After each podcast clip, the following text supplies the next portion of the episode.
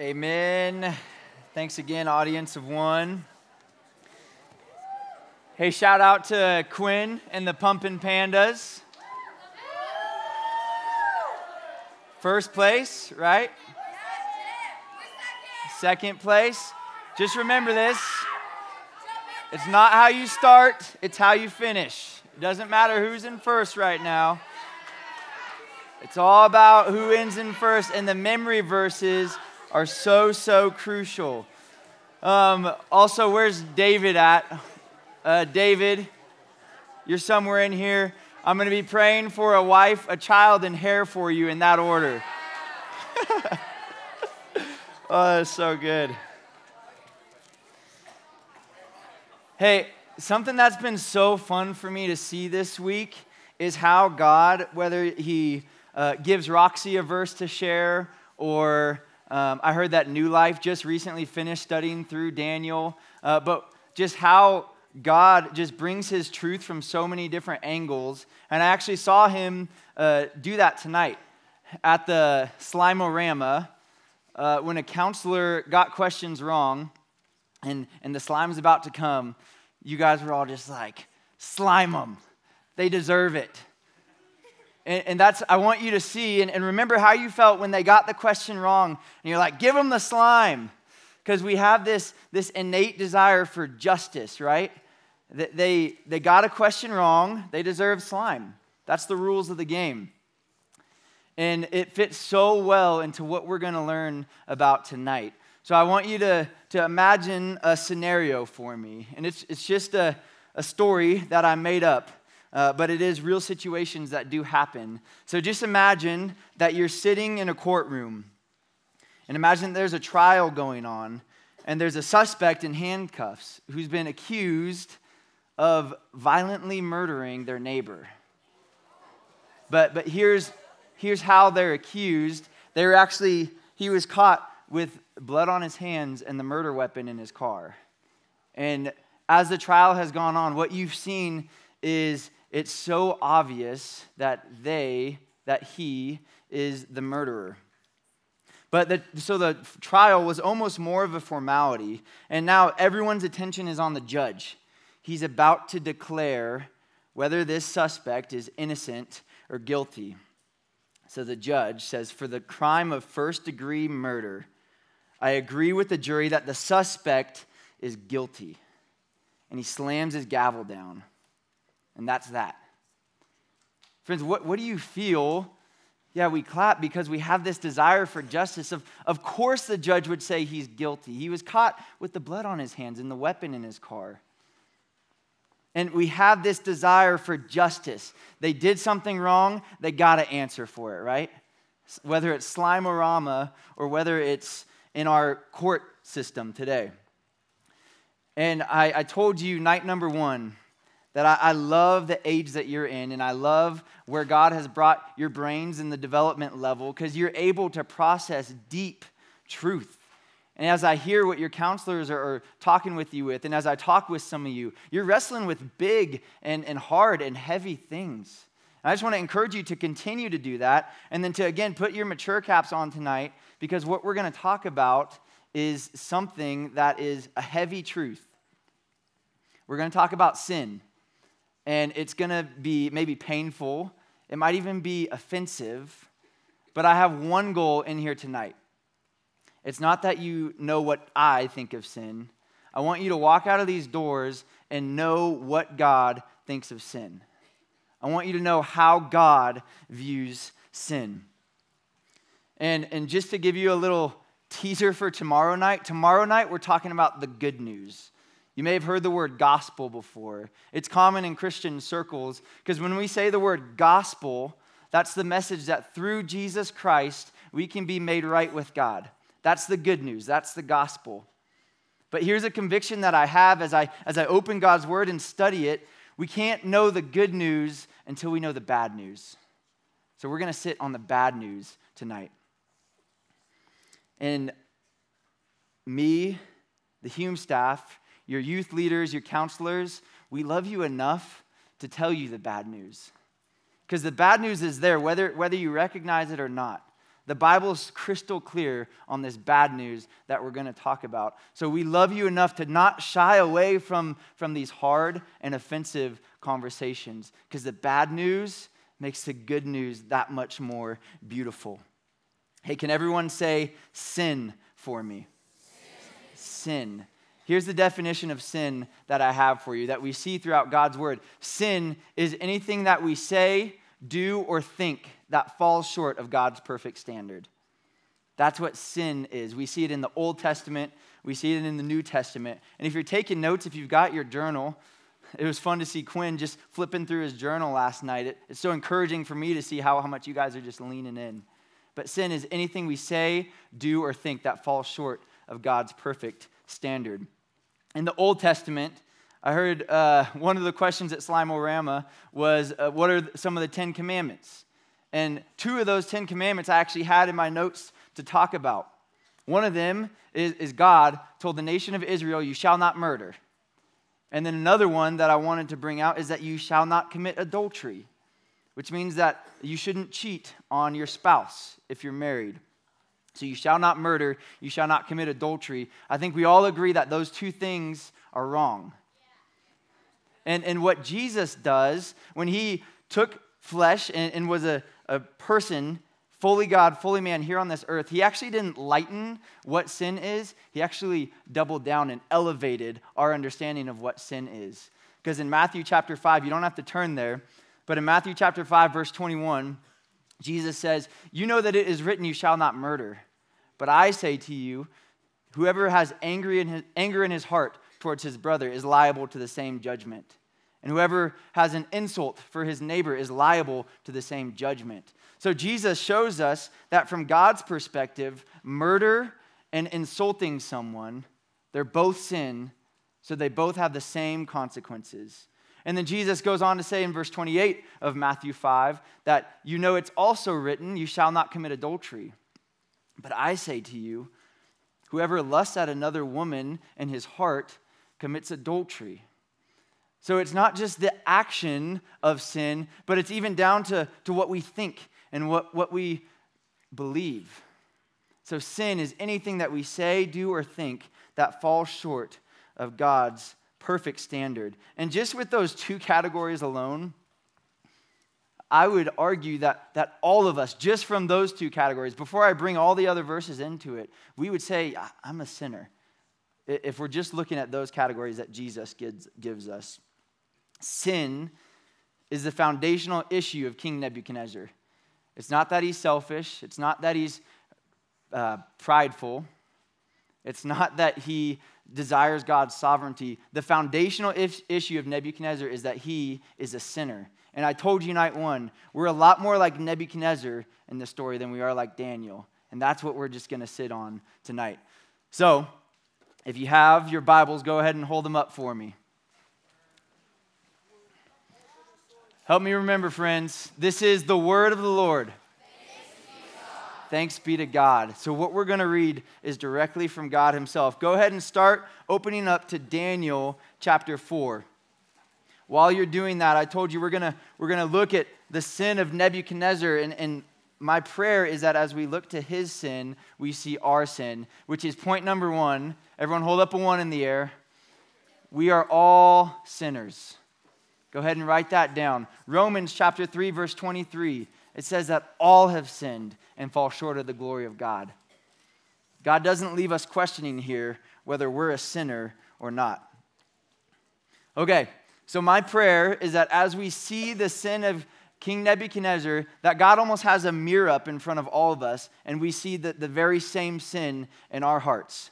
Okay? So, just a reminder Shadrach, Meshach, and Abednego, they stand before the mightiest man on the planet, and they say, We'll never bow down to that statue. We'll never worship your gods. We'll only worship our God. And they're thrown into the fiery furnace. And Nebuchadnezzar is baffled because he actually looks into the furnace, and he doesn't see three, he sees four. And he says the fourth has the appearance like a son of the gods. And then these three captives walk out of the fire, and it's such a flex from God that you, they can't even smell smoke on their clothes. It's almost like they weren't even there in the furnace, and God rescues them from that. And then chapter 3 ends with Nebuchadnezzar again making this awesome declaration that your God, the God of Israel, is able to save. And now, again, we're like, finally, Nebuchadnezzar's getting it. And then we hop into chapter 4. And uh, I'm not going to start reading yet. I'll give you a quick overview, and then I'll get to our main text, which is going to be down in verse 27 of chapter 4.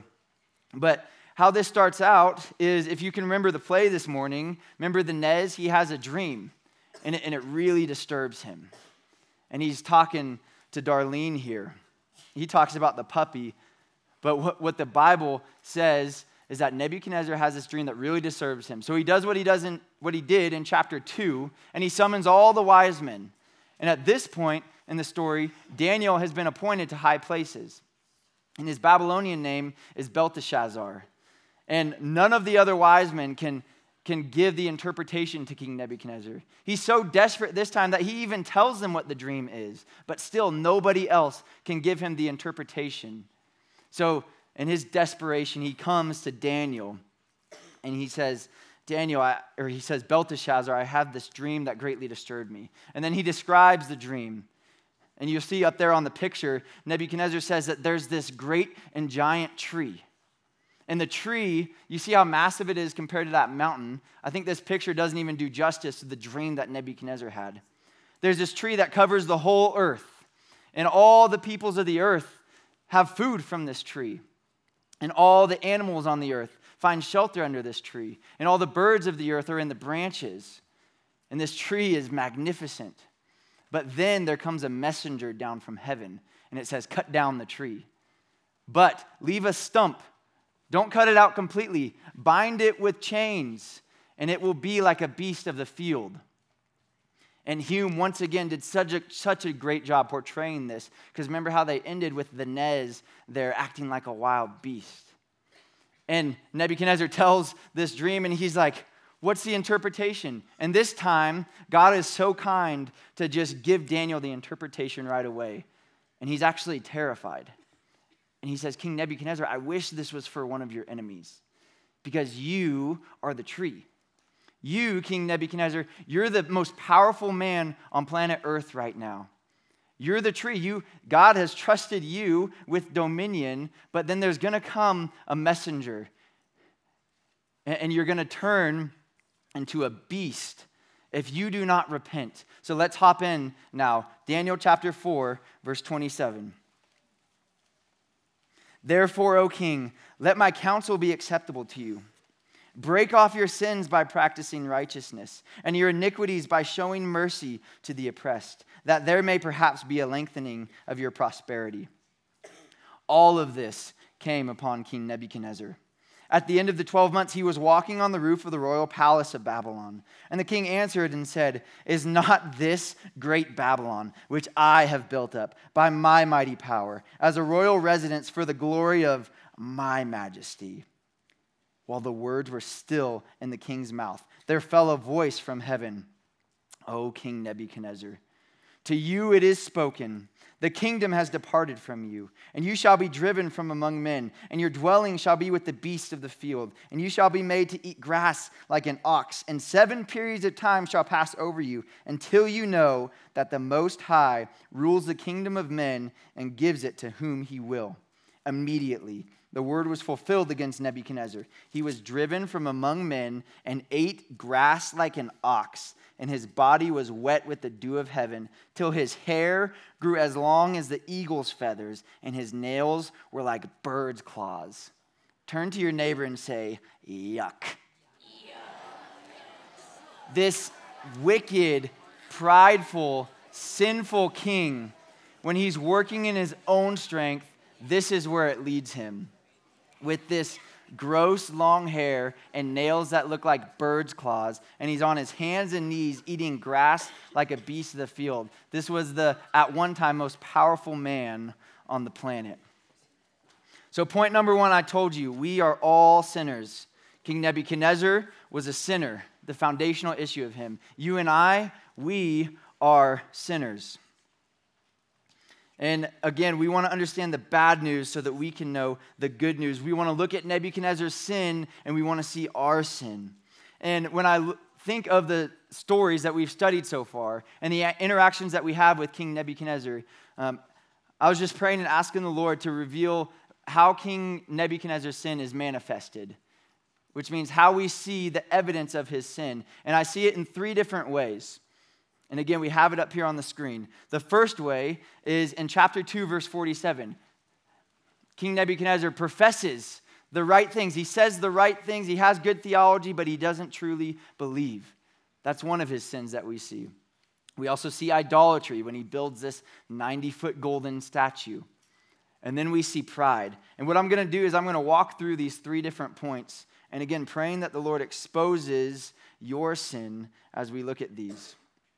So, that first one, point number one in chapter 2, verse 47. Remember, Daniel comes and he tells King Nebuchadnezzar, This is what your dream was. It was about the statue. And then this is the interpretation of it. And Nebuchadnezzar's amazed and, and he makes this awesome declaration. And he says, Your God is God of gods and Lord of kings. But then remember, we said, Oh no, because then chapter 3 came and he didn't really walk out the profession that he made. So, professing without truly believing. You don't have to turn here, but a very convicting passage that the Lord um, continually reminds me of is Matthew chapter 7, verses 21 to 23. And these are the words from Jesus as he's giving the Sermon on the Mount. He says, Not everyone who says to me, Lord, Lord, will enter the kingdom of heaven but the one who does the will of my Father who is in heaven. On that day, many will say to me, Lord, Lord, did we not prophesy in your name, and cast out demons in your name, and do many mighty works in your name? And then I, Jesus, will declare to them, I never knew you. Depart from me, you workers of lawlessness. So here's what Jesus shows us in the New Testament that we can't come to God and say, Look at what I've done. Even though these, these guys are saying they've done awesome things, demons have been cast out, they've prophesied, but they say, Look at what I've done. And God's the only right way to approach God Almighty, our sovereign, holy God, is not to say, Look at what I've done, but to say, Look at what Jesus has done. And what the Bible shows us is that Jesus cares far less about what we do and far more about where our heart is and what we love. Is Jesus our Lord, or are we just doing the right things? And I, I mentioned the application uh, two nights ago that, that I was going to bring in tonight that I think a lot of us in this room, including me, either are like this right now or have been like this, where we've maybe stood up at camp before, or maybe in youth group, we're answering all the right questions, and, and we just, we look the way that we know we should look, but then behind closed doors, our life is actually very different and we're living a life of hypocrisy. Maybe we're saying and doing all the right things, but do we really believe? That's a question that we need to wrestle with. Unbelief, here we see, is a sin. And then, okay, the second way that we see the sin of Nebuchadnezzar is idolatry in chapter 3. This one's really easy to see because it's literally a 90 foot golden statue. And Melinda said it so well that maybe we're not bold enough to, to craft this 90 foot golden image and tell everyone to bow down to it. But just because we don't do it the same way Nebuchadnezzar does, doesn't mean that we don't have idols in our lives that are coming before God. So, what is an idol? An idol is an image or a representation of God used as an object of worship. And further on in Scripture, we see that to idolize something is to, to put someone or something before God. And for me, I'm not on Instagram anymore. And really, the reason for that is I, I couldn't handle it properly. Because my idol was my reputation. I, I crafted this digital idol of myself.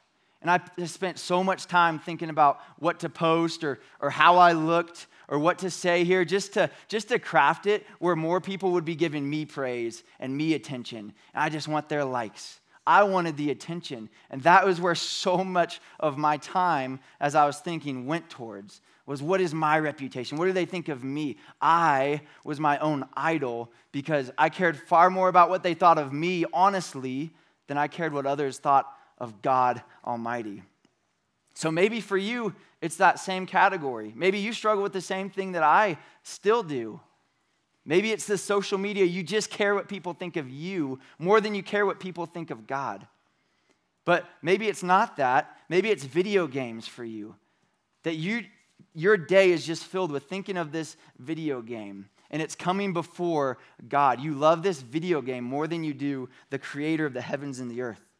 Maybe it's a boy that you like or a girl that you like, which that, that's not a bad thing. God has given us this desire. But if, if it's replacing, if they are replacing God Almighty, then they are an idol that we just have to check our heart. Our reputation is a big idol today. Is it your comfort? Is that what you idolize? Do you just want to be comfortable the rest of life? And, and that's priority over living your life for the Lord. Maybe it's a celebrity. The list could go on and on of what it is. And I'd encourage you, if I didn't name something that's applicable for you, to ask God, do I have anything coming before you in my life? Because what we see through Nebuchadnezzar is, is that is a sin that we also have in our heart. And then here's the last example the, the main passage that we read from tonight the sin of pride. This wicked, wicked sin. As I was studying, one of the commentators said that pride is the foundational sin in Nebuchadnezzar. And there was pride in every single sin that he had. But it's really just on full display here in chapter 4 when he stands on his balcony and beats his chest and says, Look at Babylon, which I have created in my strength for my majesty. That's pride. And what's crazy to me about this is that Daniel told him exactly what would happen if Nebuchadnezzar didn't repent. And I said that word earlier. And what repent means is that if Nebuchadnezzar was going this way, just seeking his own glory and praise, if he were to repent, he would take a complete 180 turn and go the opposite way. So repentance in Nebuchadnezzar's life would have looked like not seeking, not seeking his glory, not seeking his praise, but just seeking God's, completely changing the trajectory of his life. And Daniel says, Repent, otherwise this dream is going to come true. And he doesn't repent. And then he turns into this gross beast because he is a sinner who refused to repent and believe in the one true God. And here's what's so convicting for me as I, as I judge Nebuchadnezzar. The Bible tells us that punishment is coming for our sin if we don't repent and believe. And you've either heard it before or you're going to hear it tonight. That punishment is coming if you don't repent and if you don't stop, if you stop living for yourself and you turn your faith into, into Jesus, our Lord and our God. If not, punishment is coming, which is my second point. Ready? If we're all sinners, here's what the Bible teaches the wages of sin is death. And that's not Tyler's opinion. That comes directly from Romans chapter 6, verse 23. It says, The wages of sin is death. Well, what does wages mean? Does anyone in here have a job that, that they make money? What's your name? Josh. Josh. What's your job? Umpire. Umpire? And how much do you make? About 30 bucks a game. 30 bucks a game. So the wages for Josh when he's an umpire is 30 bucks a game. The wages for being an umpire for one game is $30. Who else has a job? What's your name? Soraya. Say it again. Soraya. Soraya. What's your job? Referee. Referee. And how much do you make? $35 a game. John, John might need a new career here. So Soraya's wages for refereeing a game is $35. Okay, one more. Yeah. You mow lawns. What's your name? Parker? Harper. And how much do you make? 18 bucks. So Harper's wages for mowing a lawn is $18. And the Bible says the wages of sin is death. This is terrifying because if, if we're all sinners, the payment that we're going to receive, that none of us can get out of, is death. That's Romans chapter 6, verse 23. And again, in the context of Romans 3:23, that all have sinned and fall short of the glory of God. And some of you might be saying, okay, yeah, maybe I, am guilty of some sins, but there's other people that are a lot worse than me. Then here's the verse for you James chapter 2, verse 10. For whoever keeps the whole law but fails in one point has become guilty of all of it. So if we have one sin in our life, we're guilty. God says that we deserve to die. Whether you agree with it or not, it, the Bible is so clear that this is how God views sin. Do you think this is bad news? Well, it gets even worse. In Revelation chapter 21, verse 8, you don't have to turn here because we're going to have it up on the screen. This is where I read from the beauty of verse 4 from this chapter. But there's also a terrifying verse here in verse 8. Because verse 4 is for those who put their faith in Jesus, but verse 8 is for those who continue in our sin, those who continue in unbelief. It says, But as for the cowardly, the faithless, the detestable, as for murderers, the sexually immoral, sorcerers, idolaters, and all liars, their portion will be in the lake that burns with fire and sulfur, which is the second death. So, what's that, what that is saying? They're faithless. Again, we saw Nebuchadnezzar's unbelief. I have unbelief in my life. As for the murderers, if anyone is angry with his brother, he commits murder in his heart. The idolaters, maybe it's not a 90 foot golden image, but what is the idol in your life that's coming before God? This is what will happen to those who continue in, in your sin is the second death. And in chapter 21, that's where we learn of New Jerusalem, this city that's our forever dwelling place. And for the children of God who have their faith in Jesus, they get to live in the presence of God in all perfection, where there's no more tears, no more pain. But for the enemies of God who continue in our sin, they're going to burn with the fire and sulfur, which is the second death. For all of eternity. This is called hell. And you may have heard of hell before. But this is the just, which means the fair punishment that our sin deserves. And I want you to remember Slamorama. I want you to remember that example that I had of, of this man who was caught with blood on his hands, and the judge says guilty. And we're like, yes, because we want justice. But then for some reason, whenever God says that we are guilty, we're like, that's not fair. And here's why God takes this so seriously. Night number one, I told you that God is sovereign and that God is holy. And if you remember what holy means, that means that He's morally perfect. If sin is anything we say, do, or think that falls short of God's standard, God has no sin in him. God is holy, and then God is also just. Wouldn't we think that the judge would be so terrible if he said, Hey, I, I know you were caught, and it's very clear that, that you committed this crime, but you're good. You're free to go. What if God did that? Well, guess what? He, he can't because he's just. He makes no wrong decisions. He always makes the fair and right decision, and the right decision is for sinners to die. Do you think that God's overreacting here? And it's okay to be honest with God. If you read through the Psalms, I love how we can be honest with God in our doubt. And I've talked with some of you, and I've heard of, from your counselors, some of you have doubt you can bring that directly to God. And you, you might not be able to have all the answers like Horatio Spafford didn't, and Shadrach, Meshach, and Abednego didn't. But we can bring this, our, our doubts and our questions to God and just see what He would do with that. But this is the bad news that we're all sinners and that the wages of sin is death. And tomorrow we're going to talk about the good news. But guys, I, I, literally could not leave this night if I didn't just give you a little taste of what the good news is going to be tomorrow. Because I've been quoting from Romans 6:23, the wages of sin is death, but that's not the verse in its entirety.